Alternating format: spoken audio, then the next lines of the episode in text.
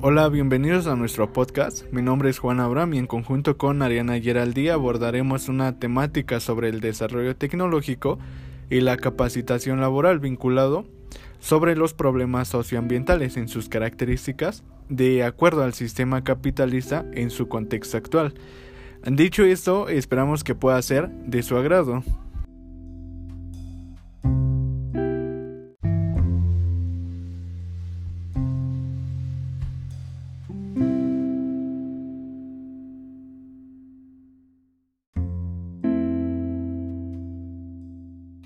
Yo les hablaré un poco sobre la caravana Toxitur, que tiene que ver bastante con el desarrollo tecnológico y capacitación laboral.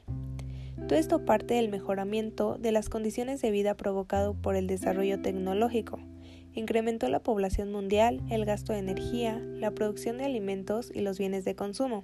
A su vez, se aceleró la contaminación ambiental, la deforestación, el surgimiento de las grandes ciudades y otros fenómenos que se han convertido en un problema para la humanidad.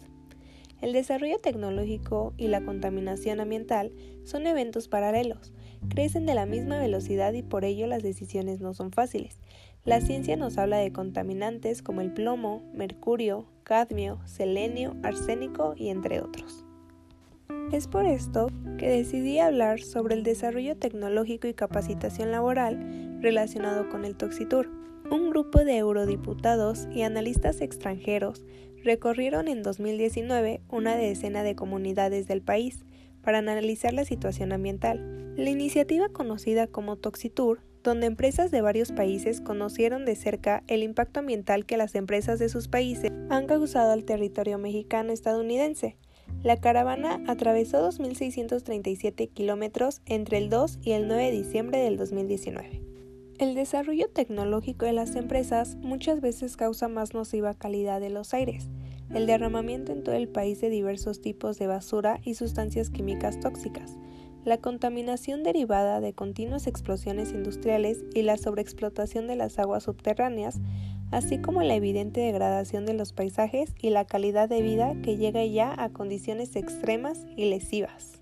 Las zonas de mayor deterioro coinciden que son lugares directa o indirectamente relacionados con los corredores urbanos industriales.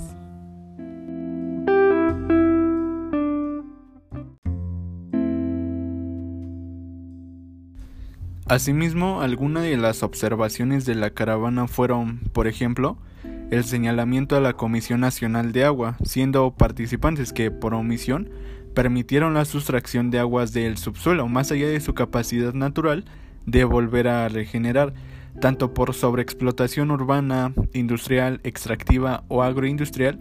Esto último se vincula con la sobreexplotación del espacio en términos demográficos y urbanísticos, pues nadie controla los sitios en los que se emplazan ventajosamente las industrias de alta exposición. Las actividades extractivas o las actividades agroindustriales intensivas. Asimismo, la degradación ambiental se entrevera con la explotación laboral y continúa en cierta forma una secuencia que, por esto mismo, se podría estar analizando parte del contexto laboral.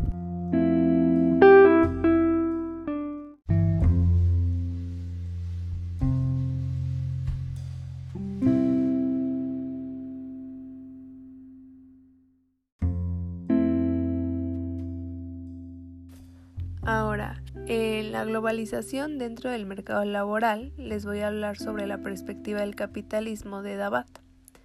Destaca el dinamismo del sistema en el que se desprenden diferentes aspectos.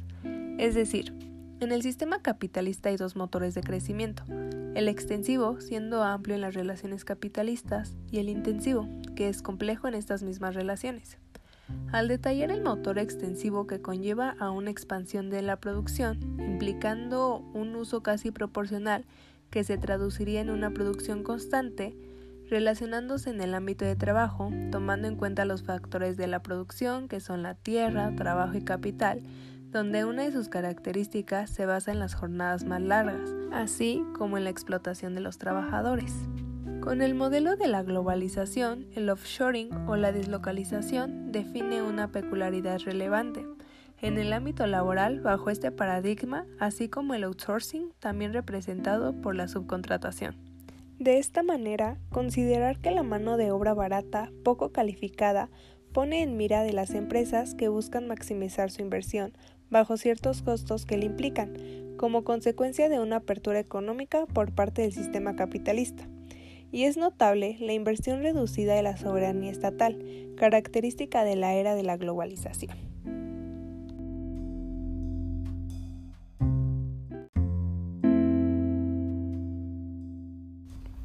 En efecto, con un modelo global financiero, también expone el ingreso de las personas al campo laboral, donde la participación del Estado disminuye.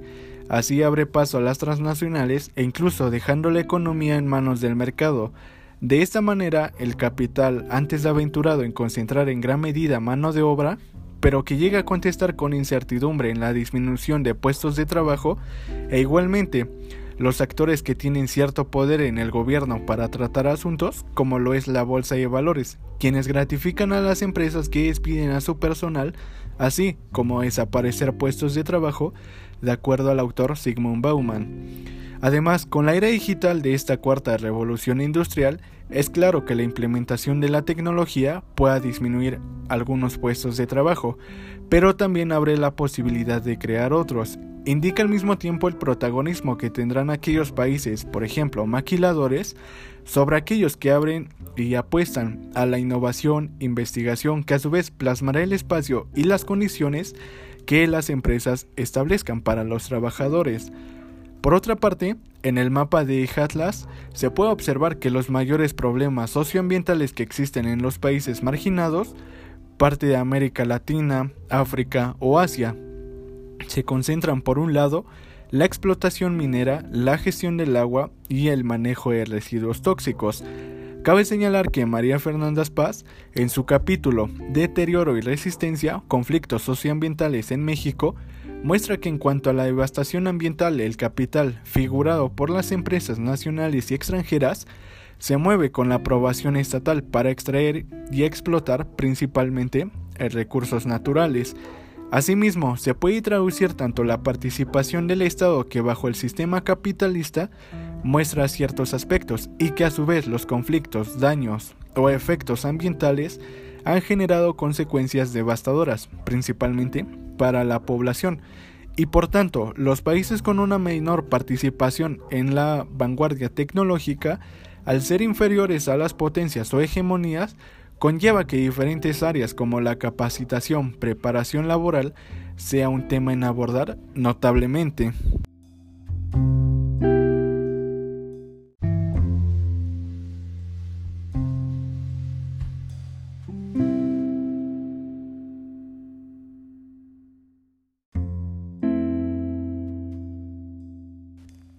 Para terminar con este podcast, ya nos dimos cuenta que el desarrollo tecnológico junto con el capitalismo crean una devastación ambiental. En este podcast hablamos que realmente México está contaminado y que se necesita más capacitación laboral y menos explotación al trabajador, recalcando también que el modelo global financiero arriesga el ingreso de las personas en el campo laboral, porque el Estado abre paso a transnacionales, es importante mencionarlo porque los gobiernos de países europeos y de Estados Unidos, donde tienen sede gran parte de las empresas transnacionales que operan en los paraísos industriales mexicanos, no tienen ningún control ni garantía de respeto del medio ambiente ni de los derechos humanos. No asumen ninguna responsabilidad ante los conflictos socioambientales generados, pero presionan para la firma de tratados de libre comercio y de protección de inversiones. En el Tuxitur hubo un informe que habla sobre la desregulación ambiental y la desregulación laboral. En la desregulación ambiental tenemos la transgresión del derecho de la población a un medio ambiente sano, al deterioro de las condiciones de vida de la población y al encadenamiento del territorio y población a cadenas de valor nacional y global. En la desregulación laboral está la transferencia de riqueza a centros de poder económico global, al deterioro ambiental, al desarrollo regional no sustentable, a la pérdida de soberanía alimentaria, a la intensificación de conflictos socioambientales y a la criminalización de la lucha social por la defensa del agua y el territorio. dando como conclusión que el capitalismo, el desarrollo tecnológico, la capacitación laboral y la devastación ambiental son cosas que van muy de la mano.